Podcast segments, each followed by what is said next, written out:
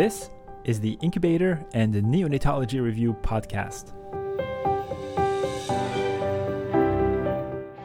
We are your study buddies for neonatology topics. I'm Dr. Ben Courchia. And I'm Dr. Daphna Yasova Barbeau. Welcome.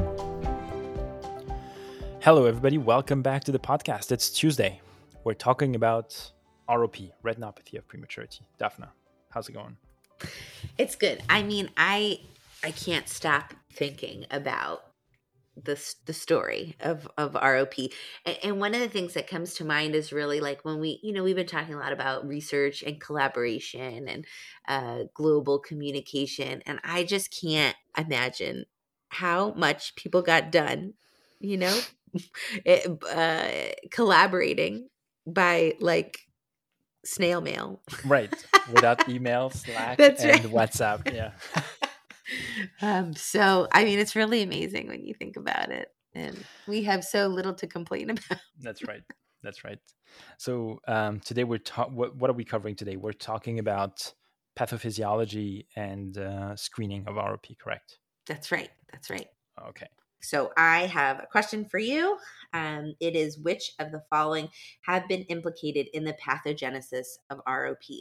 Is it A, erythropoietin, B, VEGF, C, IGF 1, D, reactive oxygen species, or E, all of the above?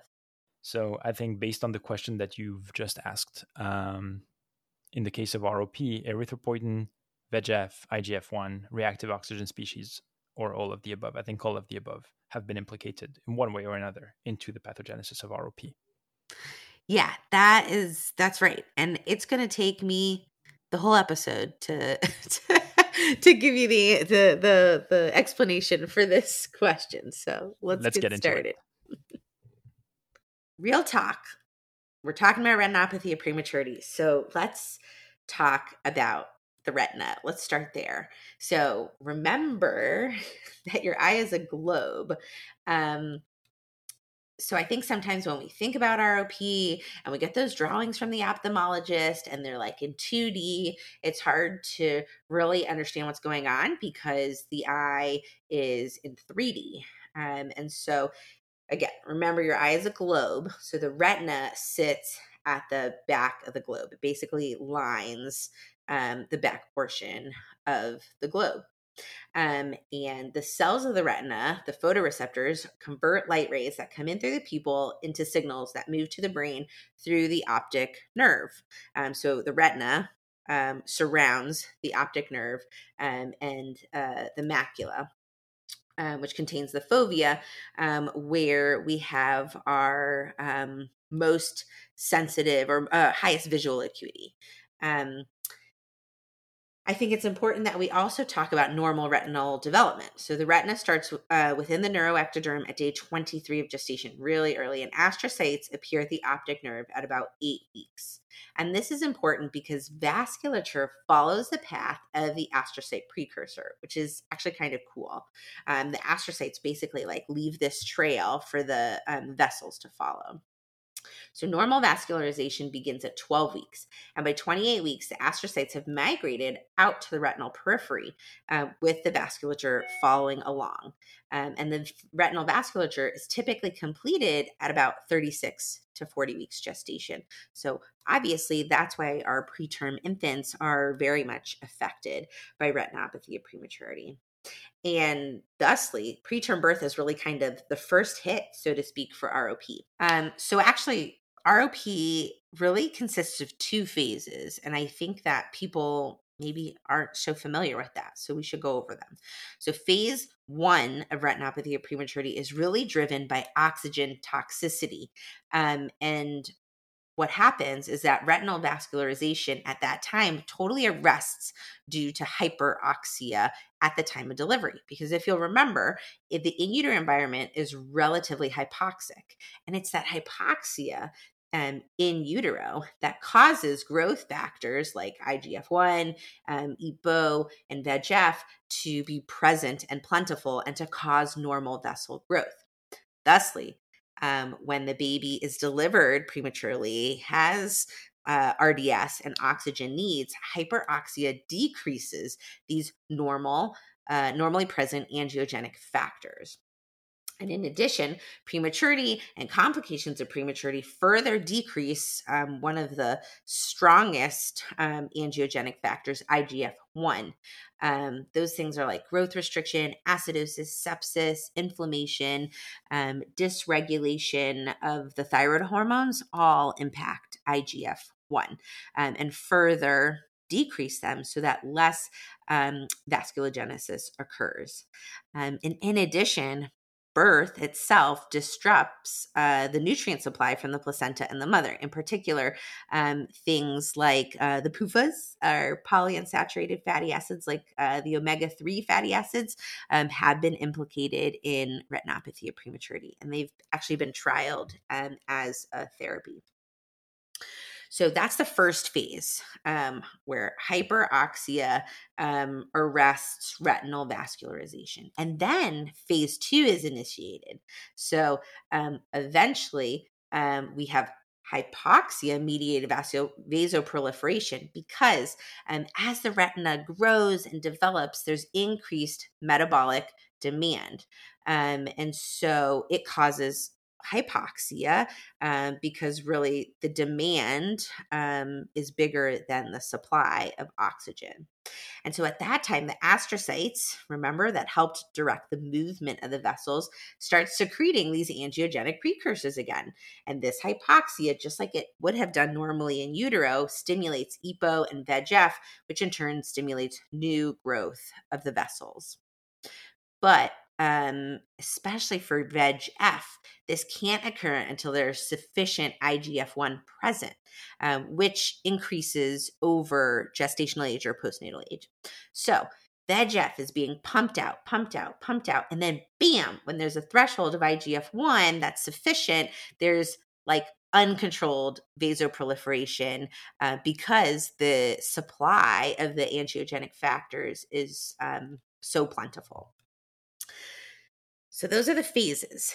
Um, but we don't really talk about the phases when um, we talk about screening um, for the preterm babies. Um, and a little bit about screening, uh, at least in the US, uh, screening occurs in general for infants 30 weeks or less and less than 1500 grams or less. Um, and then there are similar but not totally identical cutoffs established worldwide in other countries. Um, and you can include larger or older infants with an unstable course since their vessel growth may have also been dysregulated uh, by some of those factors that are complications of prematurity um, that we discussed. And the progression of disease is indicated by three components, really. The first is stage, the next is extent, which we'll talk about, um, and then the third descriptor is location. So, um, staging of ROP can feel complicated, but hopefully we can break it down. Stage zero means there's just immature retina um, with basically you can tell that the there has been cessation of blood vessel growth. And then in stage one, that's when you can really see a flat line of demarcation between parts of the retina that are vascularized, uh, and then parts of the retina that are avascular. It's like these little vascular rivers just kind of stop and they meet land. And then in stage two, that line of demarcation becomes bulkier to form a ridge, kind of like a, like a mountain peak. And um, Tufts of new vessels may appear on the edge of this ridge, but those vessels are still um, kind of in the plane of the retina, growing along the, the back of the globe. And the angiogenesis causes new vessels to grow up over the ridge into the vitreous. So this is where that 3D structure is really um, important, is when we get into stage three ROP. And so instead of growing in line with the retina, they start to grow, um, you know, past the retina over that mountainous ridge. And because this is a three dimensional structure, um, you can see that then they'll start um, to to grow inward into the vitreous, which is the fluid um, that the retina surrounds within the globe. And so that's stage three ROP, when you have these new vessels growing up over the ridge. Um, this is also where you can start to see plus disease. So, um, the posterior retinal blood vessels can become very dilated and tortuous, and that's really plus disease. And you can actually get plus disease in any of the stages. And we'll talk a little bit about, about more about plus disease in a little bit. Um, but without intervention, there's progressive um, gliosis of the retina. So this is like a little scar on the retina, and you can imagine as um, the scar kind of contracts and you have the retina that is lining the back of the globe around you know hugging the vitreous um, you can imagine those blood vessels start to move uh, upwards along over the ridge and then they pull on the retinal ridge and they pull the retina inwards into the vitreous um, and that's where we can see retinal, partial retinal detachment, which is stage four, or even complete retinal detachment, stage five. Um, and that's when you really have a risk of blindness. And so um, the the point of ROP treatment is really to reduce progression to stages four and five because they predict particularly poor um, functional visual outcomes. So, so far we talked about stage.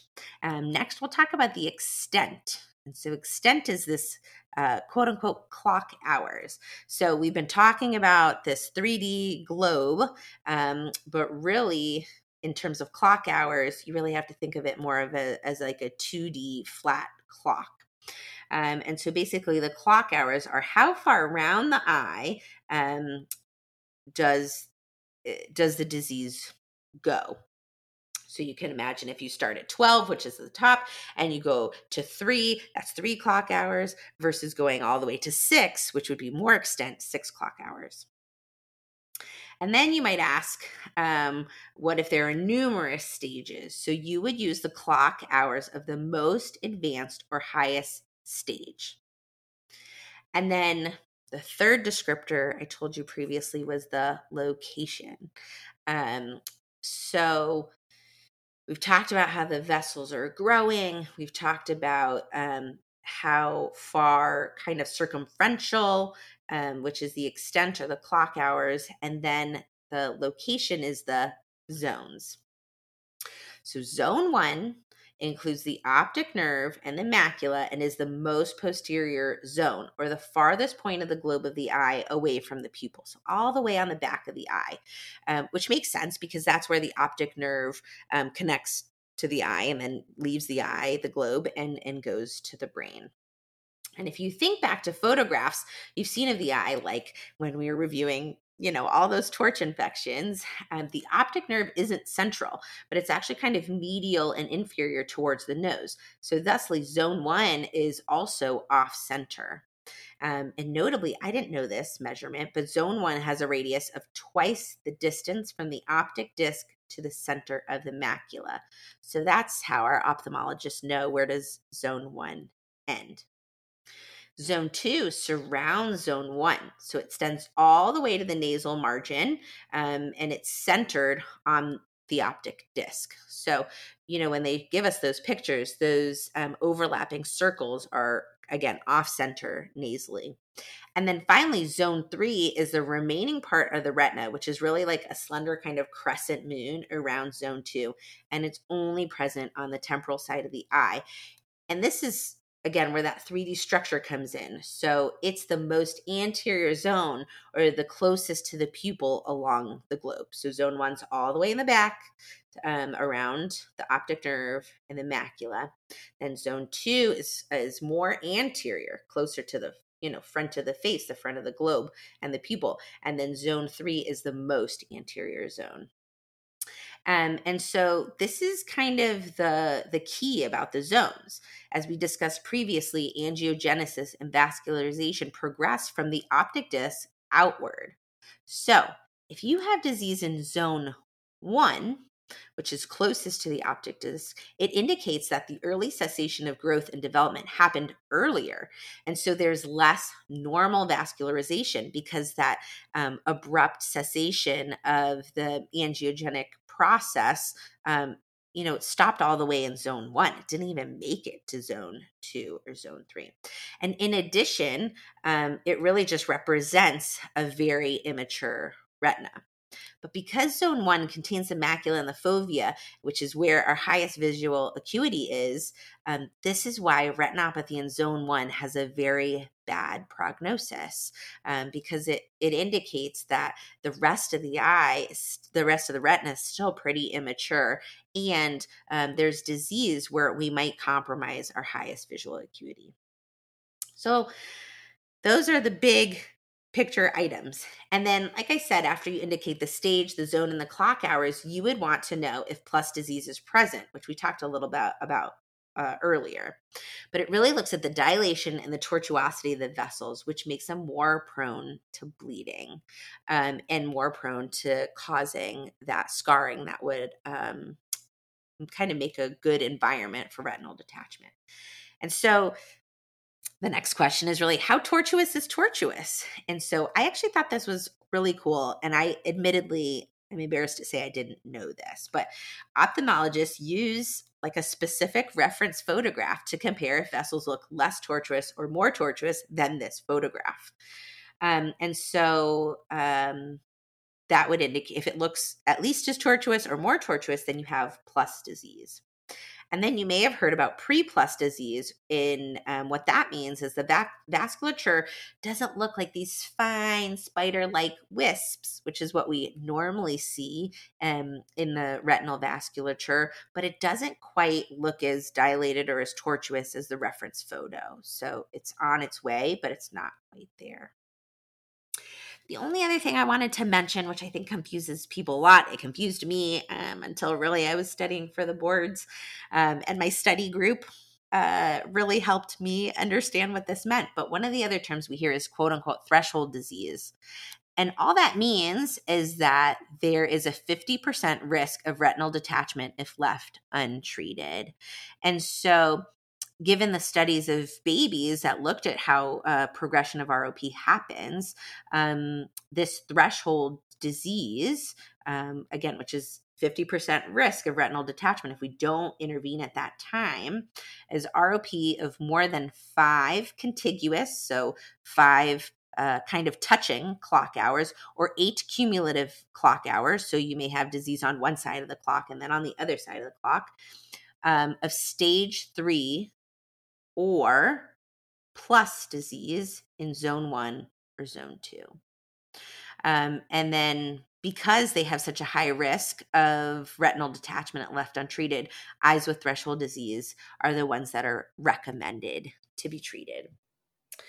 Okay, so now we've gone over the history. Um, we've talked a little bit about kind of the pathophysiology and screening. And tomorrow we're going to get back into um, some of the quote unquote newer studies relating to, to retinopathy of prematurity. Yeah, this is this is going to be fun. We're going to get into um, the support trial, the, the famous support trial, and some of these other uh, stop ROP trial. So so this is going to be interesting.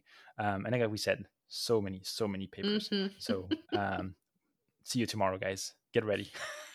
Thank you for listening to this episode of the Incubator and Neonatology Review podcast. If you like our show, please leave us a review on Apple Podcast or Spotify. We would love to hear from you, so please feel free to reach out to Daphna and I via email by sending your messages to nicupodcast at gmail.com. You can also message the show on Twitter at nicupodcast. Thanks again for listening and see you next time. This podcast is intended to be purely for entertainment and informational purposes and should not be construed as medical advice. If you have any medical concerns, please see your primary care practitioner. Thank you.